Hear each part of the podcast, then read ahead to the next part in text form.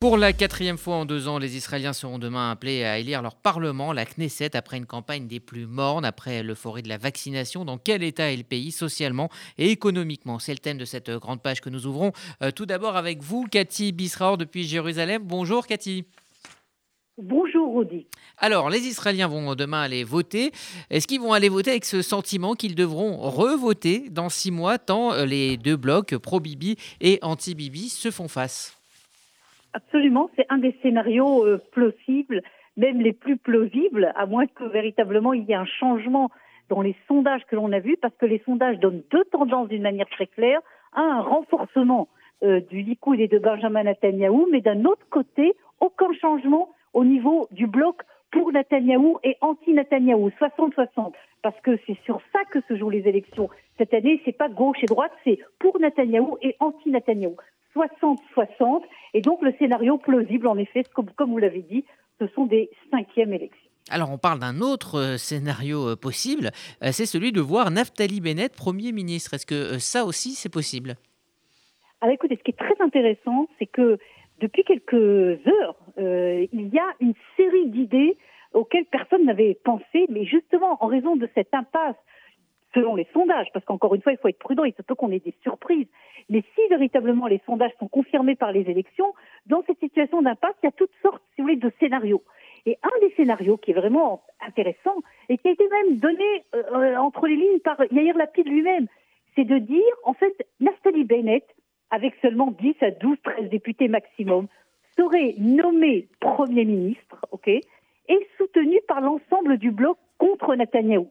Alors ça semble totalement incroyable et difficile à comprendre, et vous allez dire, mais pourquoi euh, Nathalie Bennett et par Yair Lapid Pourquoi? Parce que vous avez des partis comme celui de Guy Sarr qui ont déjà dit non catégoriquement à, euh, à Yair Lapid. Et donc euh, Nathalie Bennett serait une des possibilités, un des scénarios.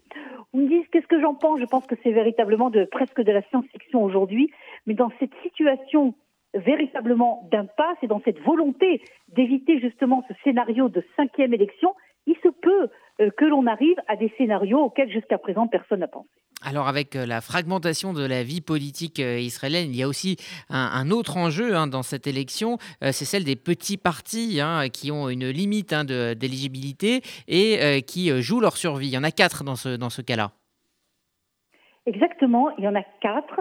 Euh, un à droite, hein, c'est euh, le parti de la droite israélienne, et les trois autres qui sont gauche ou centre-gauche, Meret, le nouveau parti arabe, enfin le parti arabe islamique, euh, et le parti et, le parti de Benny Et ce qui est très intéressant, Rudy, c'est que tout ce qu'on vient de dire maintenant, ça peut complètement changer si un ou deux ou plus de ces quatre partis ne passent pas le seuil d'éligibilité. Et c'est pas totalement impossible parce qu'ils sont véritablement, selon les sondages, à la limite, limite, limite. Et il s'agirait, si vous voulez, de quelques milliers, quelques centaines de voix qui pourraient les faire basculer euh, en dehors ou à l'intérieur de la Knesset. Et donc, pour bien expliquer, dans ce cas-là, les, sièges hein, seraient redistribués.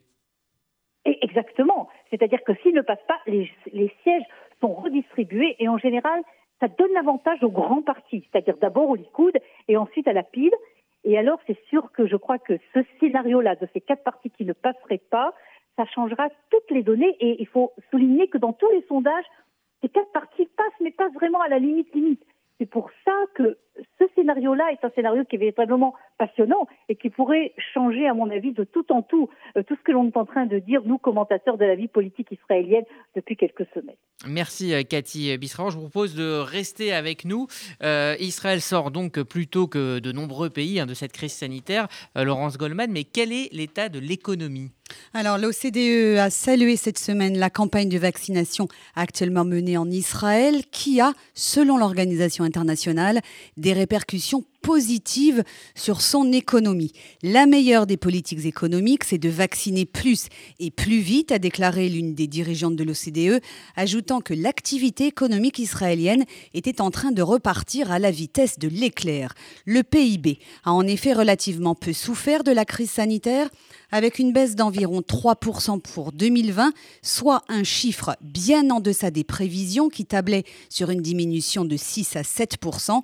Ce recul économique, bien meilleur que celui enregistré dans les autres pays de l'OCDE, s'explique en partie par le secteur de la high-tech qui a poursuivi son essor tout au long de la pandémie, notamment grâce aux exportations. À noter toutefois que ce secteur de pointe emploie moins de 10% de la population active du pays. Et puis, signe de la reprise, les images ont tourné hein, dans le monde entier.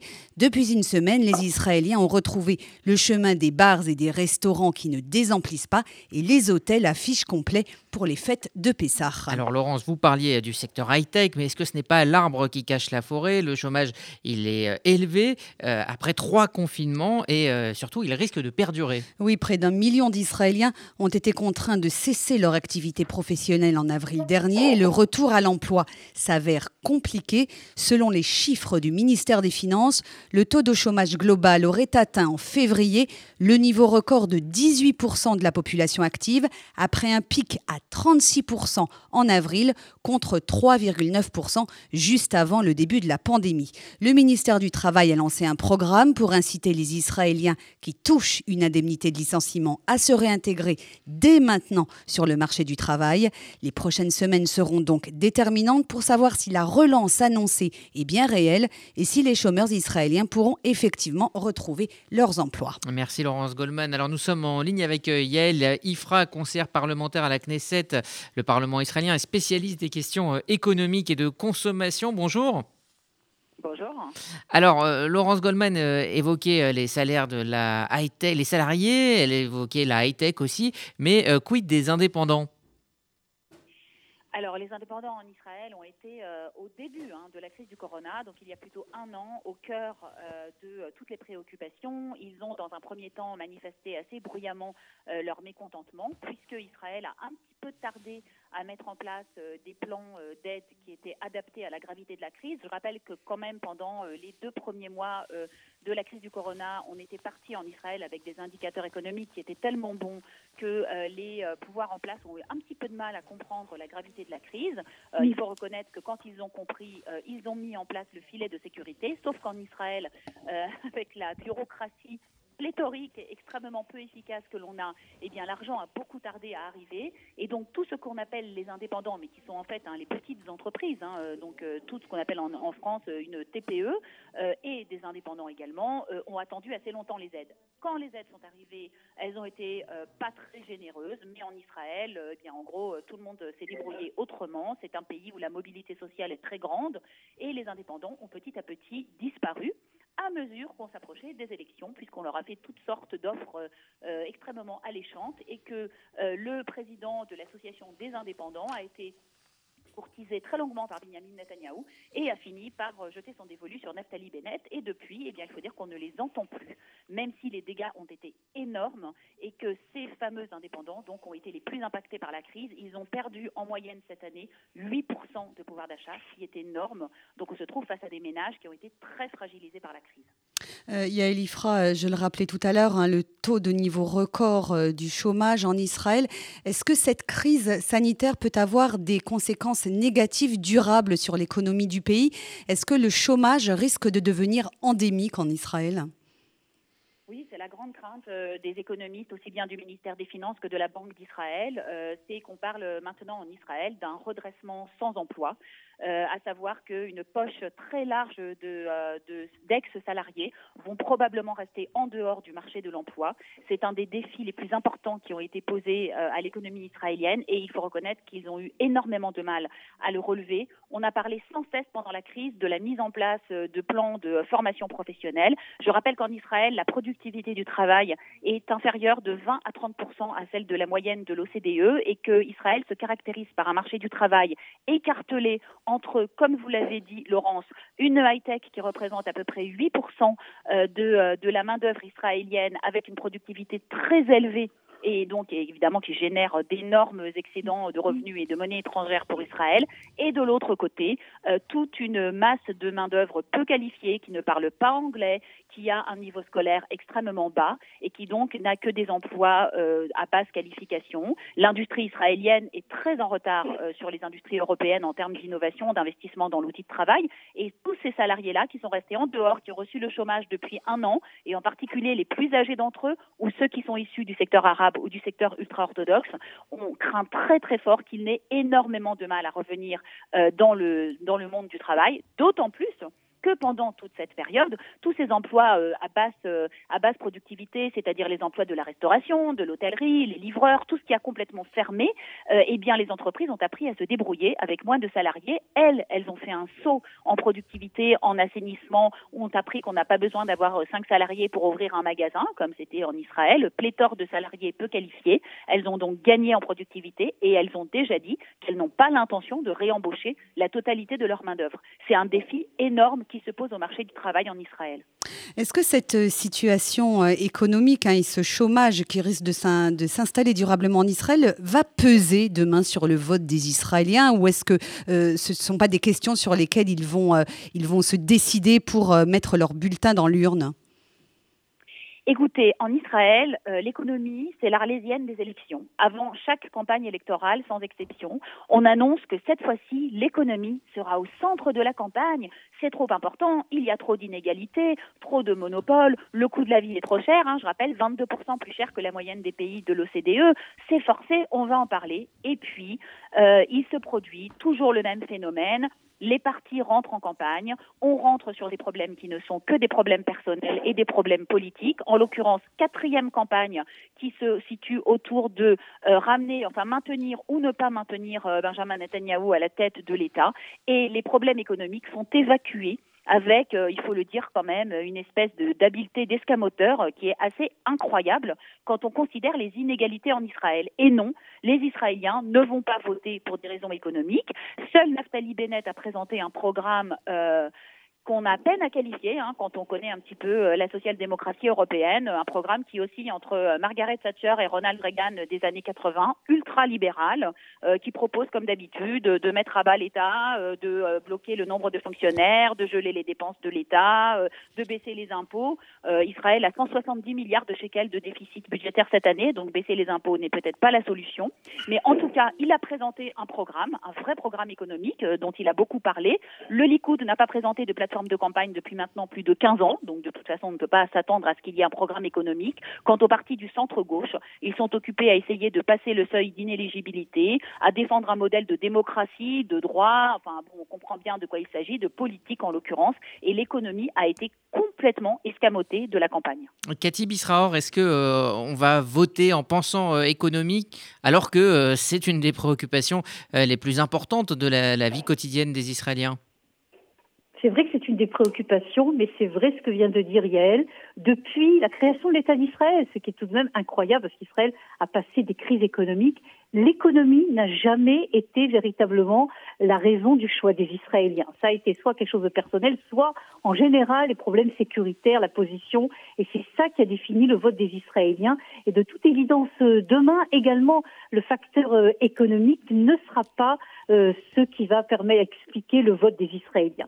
Mais ce qu'il faut dire, et je crois que c'est important de le dire parce qu'on le voit même à vue d'œil dans les rues d'Israël, dans, dans les chiffres également qui sont publiés, il y a plusieurs enquêtes, des, euh, des perspectives, prospectives qui sont faites par plusieurs instituts, aussi bien israéliens qu'étrangers, américains, et qui montrent que malgré le chômage, qui est en effet un chômage important, l'économie israélienne va repartir. Donc presque, d'ailleurs, c'est ce que dit également l'OCDE. Dans tous les scénarios euh, qui sont présentés, ça ne veut pas dire qu'il n'y aura pas d'inégalité, ça ne veut pas dire qu'il n'y aura pas de pauvreté, non. Mais au niveau de l'économie israélienne, qui était déjà très forte avant la crise du corona, va repartir et va repartir très rapidement en raison évidemment de cette politique de, vaccination. Et je peux vous dire, on le voit euh, dans, dans les rues d'Israël, on le voit dans cette volonté véritablement de repartir, de recommencer le nombre de créations d'entreprises, de tentatives de création d'entreprises depuis 15 jours, c'est un chiffre incroyable, est en hausse vertigineuse. Et à mon avis, euh, je pense que malgré toute la crise que l'on vient de voir, le fait qu'on soit le premier pays à sortir avec le système de la vaccination va donner euh, une raison, enfin une, base sérieuse à l'économie israélienne pour sortir beaucoup plus rapidement que les autres économies du monde de cette crise du Covid. Oui, une dernière question pour Yael Ifra. Euh, les laissés pour compte hein, dont vous nous parliez de, cette reprise économique qui s'annonce en Israël, pour qui vont-ils voter? Ou est-ce que en Israël, oui, pardon. Non, ou est-ce qu'ils sont trop, trop dispersés euh, dans la population israélienne pour qu'on puisse se faire une idée claire de leurs intentions de vote? Ah ben non, ils ne sont pas dispersés du tout. On sait très bien identifier en Israël qui sont les couches défavorisées de la population. Ce sont les populations arabes et les populations ultra-orthodoxes. Les populations ultra-orthodoxes ont des taux de vote extrêmement élevés, au-delà de 85% généralement, et ils votent de façon très disciplinée pour les partis ultra-orthodoxes, des partis sectoriels. Donc ce sont eux qui forment le gros des bataillons.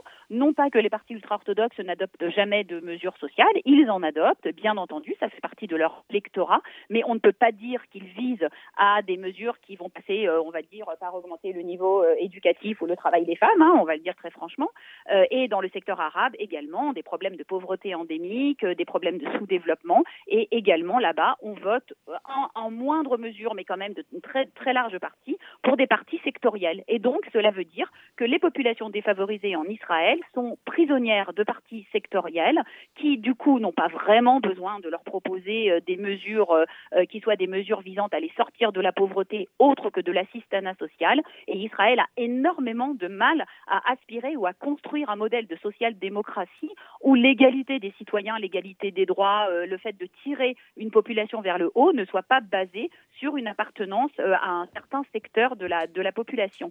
D'où euh, cette, cette malheureusement, comme vous me l'avez dit, bah voilà, on sait très bien pour qui vont voter ces populations. Et j'allais dire, peut-être malheureusement, ça vient compléter ce que disait Cathy, ça vient rendre moins aigu le problème de voter pour des questions économiques, puisqu'en Israël, on vote, comme on le dit, et comme l'a rappelé le président Rivlin, en fonction de sa tribu. Et cette tribu ne prend pas toujours en compte ben, les problèmes économiques.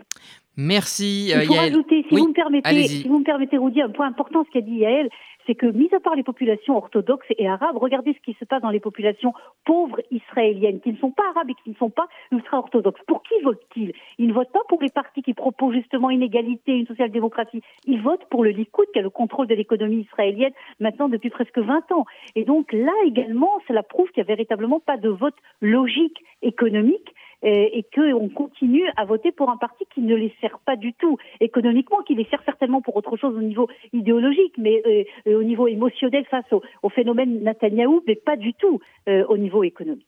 Merci euh, Cathy Bisraor. Merci Yael Ifra. je rappelle que vous êtes conseillère parlementaire à la Knesset et spécialiste des questions économiques et que vous intervenez sur l'antenne de notre partenaire à la radio publique israélienne Cannes. Merci à toutes les deux. Merci à vous Laurence Goldman.